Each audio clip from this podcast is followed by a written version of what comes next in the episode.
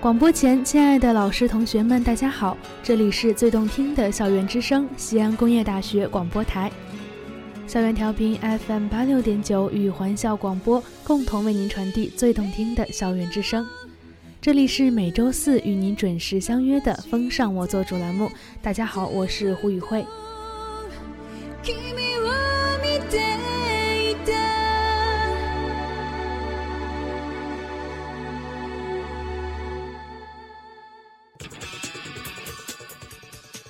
名侦探这个话题就像是一枚泡腾片，丢进人群中就会迅速激起一片沸腾。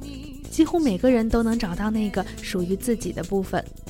有人对推理如痴如狂，有人热衷于惊悚与悬疑，有人偏好案件背后蕴藏的社会伦理和心理故事，有人单纯的把侦探当成自己的偶像，有人喜欢看英国绅士窜房越级。有人已经陪伴着那个著名的日本小学生度过了十几年破案的日子。都说智慧是一种新的性感，我们的名侦探们就这么成了英雄群体里最出挑的那一种，在谜团中游刃有余，在传说中成为经典。那么，我们本期节目的话题就是名侦探最性感。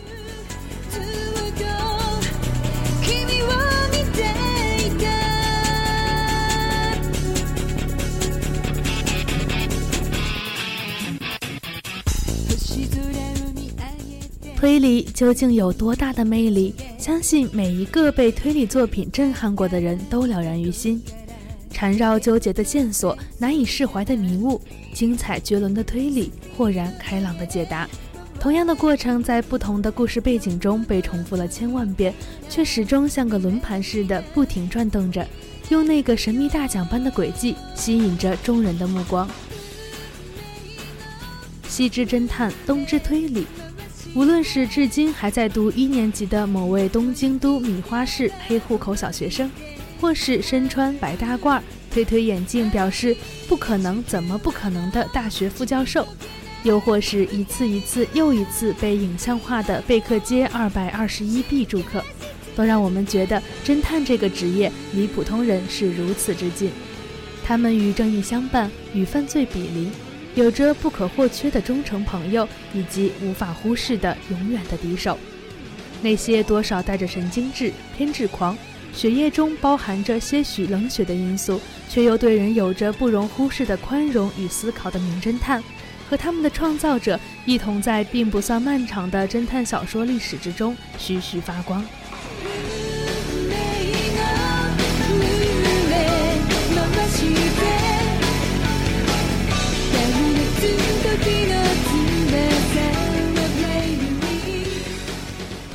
侦探这个词第一次出现是在一一九四年的英语世界之中，但现在看来，那个满含着足迹、踪迹内涵的 “sleuth” 一词，倒更像是寻人、跟踪、追查第三者的猎犬工作。而我们现在所熟悉的，无论是作为贝克街英国名侦探前缀，还是大大咧咧让血统高贵、总以爷爷名义起誓的马尾少年挂在嘴边的名词 “detective”。则是在十九世纪中叶，由一个总让人误会与侦探小说这一题材全无联系的查尔斯·狄更斯的作品之中才出现的。而第一位侦探，当然绝不是那本在小学时就被翻烂的小说中的鹰钩鼻烟斗男。这位侦探的父亲甚至不是英国人。这世界上第一位侦探诞生于一八四一年，他的创造者是一位爱尔兰裔的美国人艾伦坡。而这位侦探也不是英国人，当然也不是美国人，他是个法国人，他的名字叫做奥古斯特·杜宾。这个世界第一位侦探的诞生，预示着一个全新世界的大门被打开。而出现于西之日不落帝国的侦探一词，与诞生于东边日出之国的推理一词相遇相交，则是多年之后的事情了。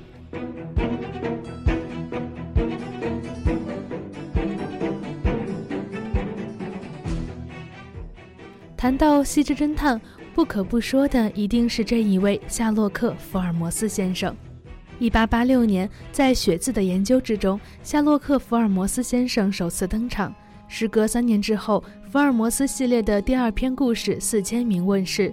次年的一八九一年，福尔摩斯与其生平最为敬重的对手艾琳·艾德勒女士智力对决的故事《波西米亚的丑闻》刊登在《海滨》杂志上。而正是这一年，夏洛克·福尔摩斯这个名字不仅仅是在伦敦，更是在整个英国流传了开来。人们实在是太喜欢福尔摩斯了。一八九九年开始，就有演员在舞台上扮演他。迄今，已经有超过七十位演员在两百多部电视电影中扮演过福尔摩斯。这彪悍的影视化次数记录，甚至登上了吉尼斯世界纪录。近年来，关于荧幕中的福尔摩斯形象，就有《大侦探福尔摩斯》系列、BBC 改编的现代版《福尔摩斯：神探夏洛克》，以及 CBS 改编的基本演绎法即美版福尔摩斯。而留在人们印象中最经典的两个版本，则是早期的巴兹尔·雷斯伯恩版本，也就是所谓的 BR 版福尔摩斯，以及中期杰瑞米·布雷特版本的所谓 JB 版的福尔摩斯。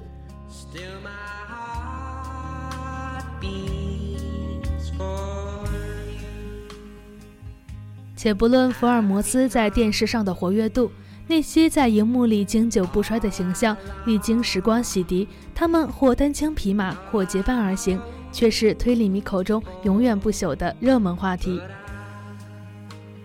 如果说这个世界上还有哪一个侦探能够紧紧追赶在福尔摩斯后面，令全世界的侦探迷为之着迷，那一定就是赫尔克里·波洛。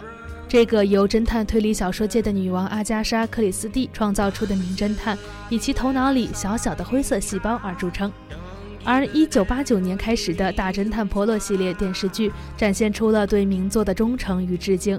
一切的犯罪源于罪犯的愚蠢，而站在他们中间咪咪笑却洞察了一切的大侦探波洛，冷眼横对上流世界的光怪陆离。2013年是大侦探波洛的第十三季，也是最终季。一个侦探，一个演员，一段二十五年的银幕辉煌就此落幕，实在是令人心生感慨。而阿加莎·克里斯蒂笔下另一个非常讨人喜欢的侦探角色，或许并不像是传统意义上的侦探那么严肃认真，他有的是察言观色的能力，以及够八卦、够厚颜的老资本。马普尔小姐就像你能遇到的最高端的三姑六婆，只不过她把八卦的能力用在了破案上而已。作为我心目中最喜欢的侦探，马普尔小姐的故事已经经过了多次的翻拍。二零零四年起，由 ITV 出品的《马普尔小姐扮演者》在第四季时换了主演。然而，这对我们来说并没有太大的区别，仍然是白发苍苍的八卦小老太，在英国田园乡村里小碎步、竖耳朵、倾听家长里短。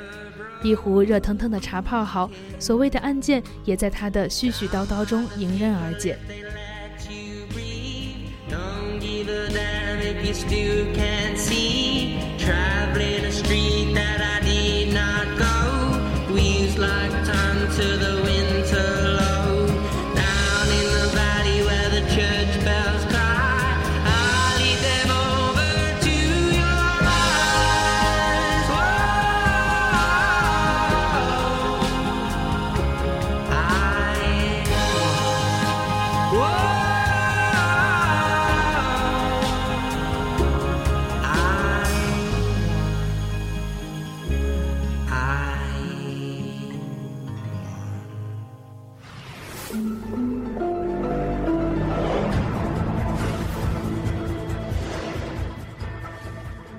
为一部第九季正在连载中的热门电视剧，《犯罪心理》在二零零五年九月首次播放的时候，行为分析学就像 “ET” 这个词一样，令所有人感到迷茫。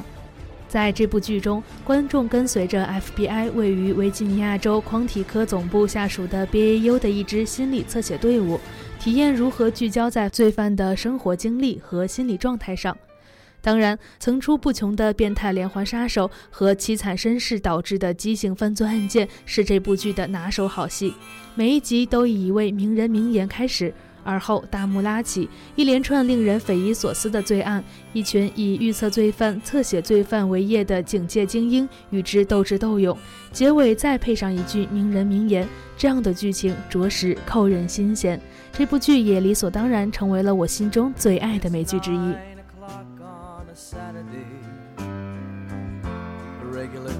Shuffles in. There's an old man sitting next to me, making love to his tonic and gin. 在众多的西之侦探中，有一位侦探与作者合一的美国名侦探艾格里·奎因。这个由两位作者以共同笔名打造的侦探，有着与福尔摩斯、波洛等英国侦探并不相同的特质。以充满偏见的语言来描述的话，侦探艾格里·奎因这位纵横于国民系列小说中的名侦探，是个学富五车、冷静知性，但心高气傲、仗着“我爸是警长”而穿梭于各大犯罪现场的年轻侦探，让人不禁感叹：真不愧是美国的名侦探。艾格里·奎因是侦探小说历史上第一部主人公与作者同名的小说。丹奈与李表兄弟俩在一九二九年发表的处女作《罗马帽子之谜》成为了国民系列的开端，也是典型的公平的推理小说。挑战读者这个做法是这种小说的特点。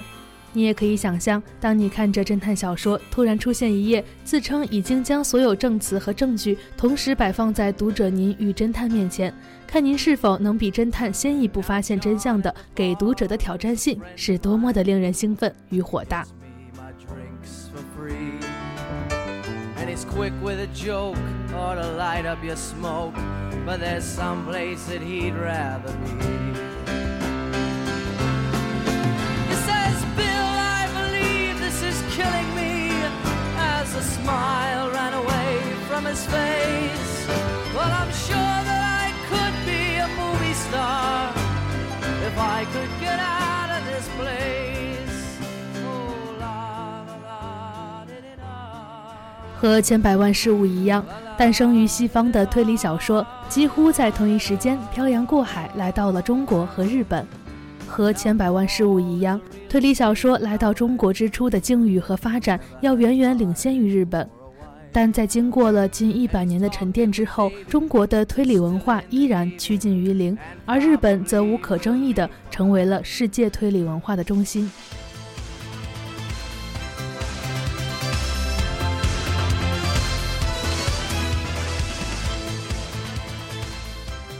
说起来，日本推理文学的崛起颇有些反传统。一九二三年是日本推理文学的元年，从这一年开始，这个东瀛岛国告别了单纯的翻译、改写、翻写的时代，创造出了真正属于自己的推理小说。从一九二三年到二零一三年，整整九十个春秋。我们惊人的发现，推理文学在日本走过的这九十年轨迹，居然是一道特征如此明显、节点如此清晰、领军人物如此明确的轨迹。这在世界文学史上应该也是非常罕见的。从1923年日本推理文学开创者江户川乱步所创造的短篇小说《两分铜币》开始，日本推理小说进入了启蒙时代。二战后，推理小说由短篇向长篇发展，内容上较以往也稳定了许多。在这个时期里，作者大多醉心于福尔摩斯式的传统的解谜类作品创作，比较看重轨迹和名侦探在小说里的运用，基本不考虑故事的现实性和存在意义。日本把传统正宗的东西称为本格。因此，这个时代被视为日本推理文学的本格时代。因为推理作家在这个时期活跃在一本叫做《宝石》的杂志上，因此这个时期也被称为“宝石时代”。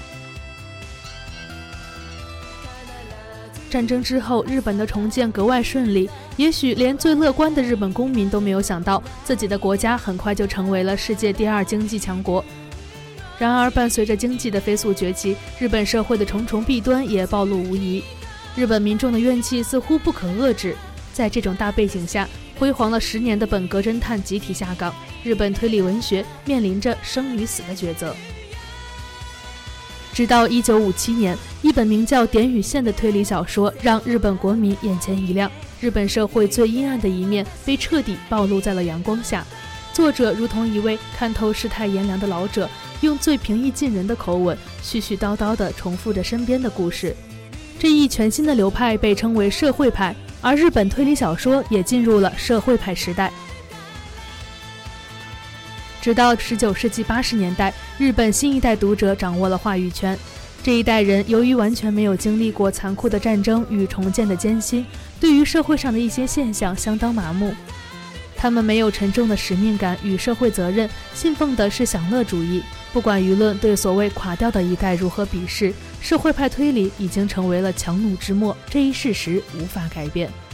在这种时期下，一系列日本推理小说作家高举复兴本格的旗帜，创作出了大量属于新时代的古典主义推理小说。这种作品被称为新本格推理，标志着日本推理进入了新本格时代。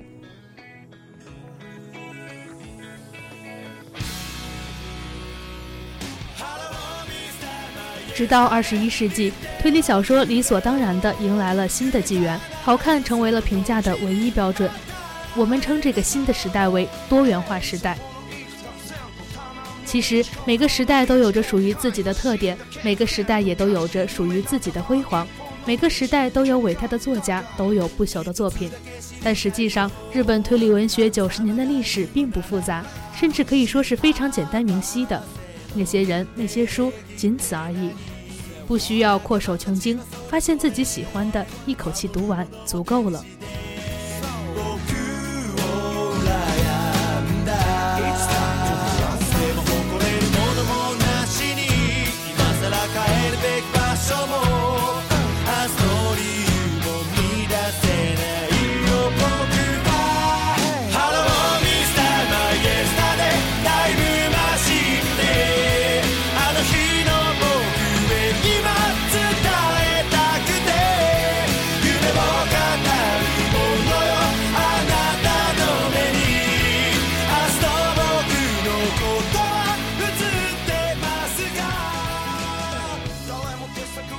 在世界的范畴窥探，中国神探着实算是小众群体。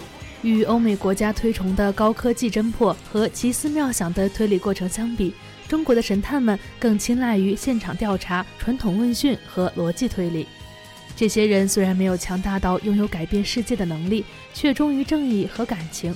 与那些把鲜血与现实抛到台面上给人看的残酷相比，他们更想传达的是这个世界不再推崇过度的赞扬和无端的憎恨。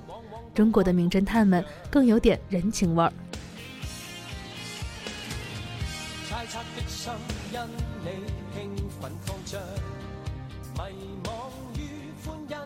谈起中国名侦探，狄仁杰真的算是名副其实的破案天才。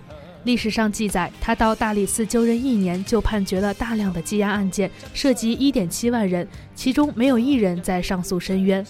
而另一位我们常说的包拯包青天，从历史的记载来讲，其实并不算是侦探，他的政绩也并不在断案上。除了闻名的牛舌案外，史书再无包拯断案的记载。他以清正廉洁、不畏权贵的作风而闻名古今，成为了后人文学作品中乐于选择的素材。除去古代的两位大名人，现代的中国刑侦类影视作品，不论是一九九五年首播便创下惊人收视纪录的香港破案题材电视剧《刑事侦缉档案》，还是有着无可比拟地位的重案六组，依旧对广大的中国观众有着强大的吸引力。可以说，推理的世界仿佛永远是一个谜，一根头发、一个脚印、一点血迹，都足以构建出令你难以想象的庞大犯罪。我们畏惧犯罪，是因为不想被迫从最丑陋的角度看到人性，不愿意在规矩和感情之间权衡与选择。但我们却完全无法抵挡那些名侦探的魅力，他们能够让繁杂的碎片自动排列整齐，成为线索。他们从不向真相以外的东西让步，他们能用暴力证明暴力的弱小，能用争斗证明争斗的荒谬。他们集中精力思索的瞬间，能让整个地球屏息凝神的期待。他们还会拳脚，还精通各种知识，有的能拆炸弹，有的能够上天入地。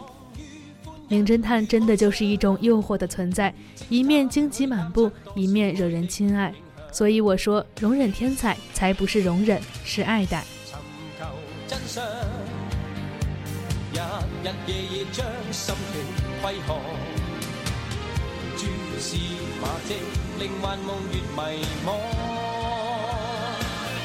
前场奋勇的探子回头非好看，为梦内女子杀入战场，完全无我。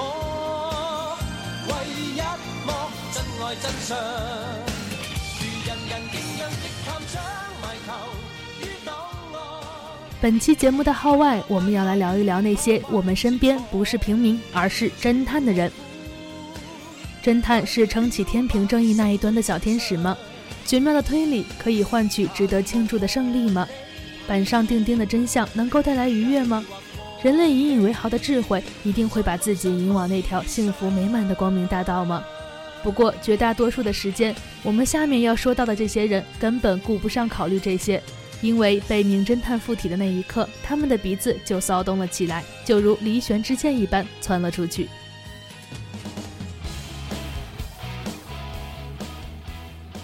不是平民，是侦探第一位。魔高一尺，道高一丈，说的就是你和你的老师。如果说没嫌弃过自己老师的学生就不算年轻过，那么没扮猪吃老虎过的老师就不算合格的老师。挂着金丝边眼镜，穿着灰色套装，慢悠悠地站在讲台上照本宣读，看起来中庸极了。不不不，他们只是喜欢套着那个看似木讷而愚钝的壳子罢了。全班共有四十八个学生，八个小组长，五个课代表，两个班长，还有团支书和他们的两个小帮手。本学年有三个学生在早恋，其中有一对甚至见过了对方家长。昨天的数学卷子回收率仅百分之八十五，其中王小明和李小红的答案重合率高达百分之九十。张小亮桌子上的牛轧糖纸已经从两张变成了三张。对了，明天的月考一定要盯住赵晓东和钱小胜，他们俩的历史小抄东汉时期的就已经做了半个小时呢。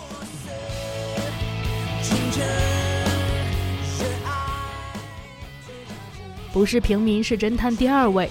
你必须对那个送快递给你的人好一点。他知道你的网购 ID 号，知道你家的门牌号，知道你的手机号，知道十点送快递上门的时候，你一定头不梳脸不洗，睡衣前襟还沾着口水。他知道你家有几口人，知道你春天爱吃苹果，秋天一定会买螃蟹。他知道你家养了几只猫，几条狗，因为他恨死那些超重的猫粮狗粮了。他知道你最喜欢日系化妆品代购，因为那些网店包装的都很花哨。也知道你家爱不爱打扫，因为清单上垃圾袋和洗涤剂的数量列得很清楚。他知道你最近看什么书，知道你喝什么饮料，还知道很多更加私密的事情。去年情人节送花给你的张先生，如今已经换成了刘先生。是你吗？是我吗？或者都是所有的报纸、电视、杂志都全送有句子。不是平民，是侦探第三位。舍友掌握着你的小宇宙，你不声不响地消失了一个下午，你以为你的舍友什么都不知道吗？不，朋友，虽然他们是一群平时喜欢赖在床尾里玩手机、看电影、吃零食、化妆的家伙，看上去没那么关心他人，但这并不代表他们不了解你的行踪。首先是今天周末，你起了个大早，却没像往常那样吃早点，显然在保存肠道的战斗里。其次，你没有选择平时的牛仔 T 恤衫，而是对着两条连衣裙犹豫了一个小时，显然与他人有约。你带了交通卡，显然是要离开学校。你没有带卸妆油，理论上不在外面过夜。你没有男朋友，你带了个大而空的包出门。你经常和一个女性朋友去逛超市。好了，你的室友们已经在寝室里严阵以待，等着你带零食和水果回来了呢。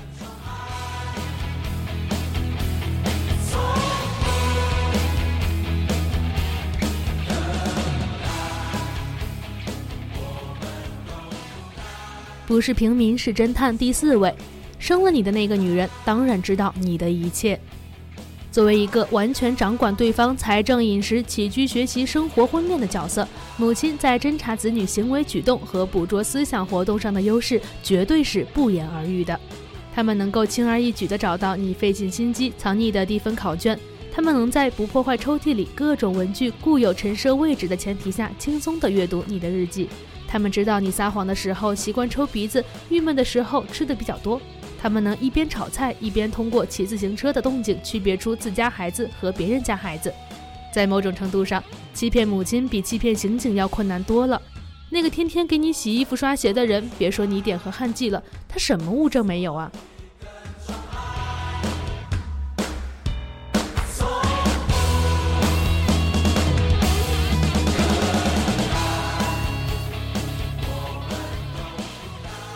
不是平民，是侦探。第五位，每次丢东西的时候，才觉得自己的智慧上线了。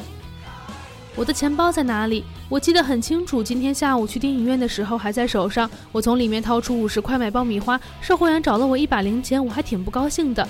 在之后去商场逛了一圈，他还在的，因为我用了会员卡，所以排除丢在电影院的可能。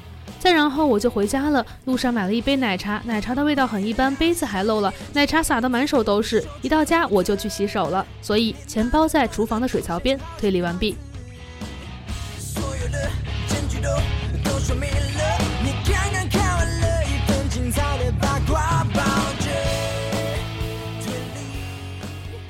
不是侦探是平民第六位，外遇这种东西从来逃不过女生的法眼。经验告诉我们，千万不要跟那些画眼线、涂眼影、戴假睫毛的人耍小聪明，因为他们注定眼睛看起来格外大，眼神看起来格外犀利，眼界看起来格外宽广。不要以为他们平时购物只是简单的烧钱而已，多年的训练让他们能够分辨出你身上散发的各种香味儿，能从一张便利店收银条推测出你的行动路线，能从你发短信的手势和表情中提取出完整的信息内容。所以千万不要奇怪。平时连个零线火线都分不清的他们，到底是怎么在一夜之间破解了你的手机密码，侵入了你的 QQ 和微信，在你的公文包里搁置了录音笔，在你的优惠场所安置了针孔摄像器，并且还导出了清晰档，摔在你面前。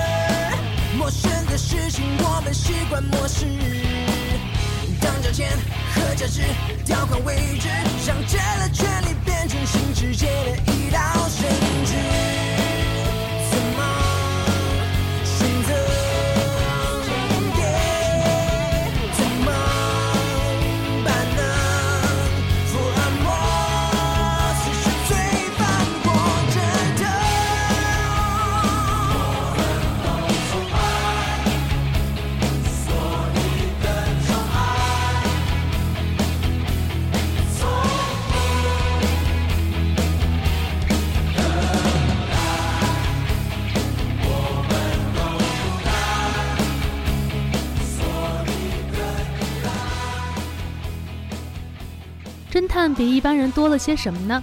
观察力当然是其中一个最重要的因素。人类的观察力本身是可以训练的，也能够迅速的提高。逻辑思维和推理技能一样，经过训练和培养，也可以有着大幅的提高。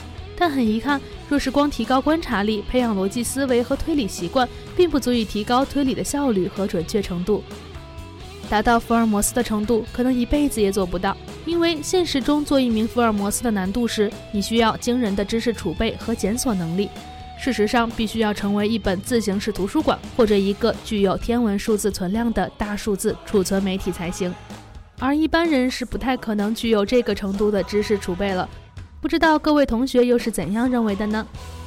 无论怎样，知识就是一种性感，名侦探自然最性感。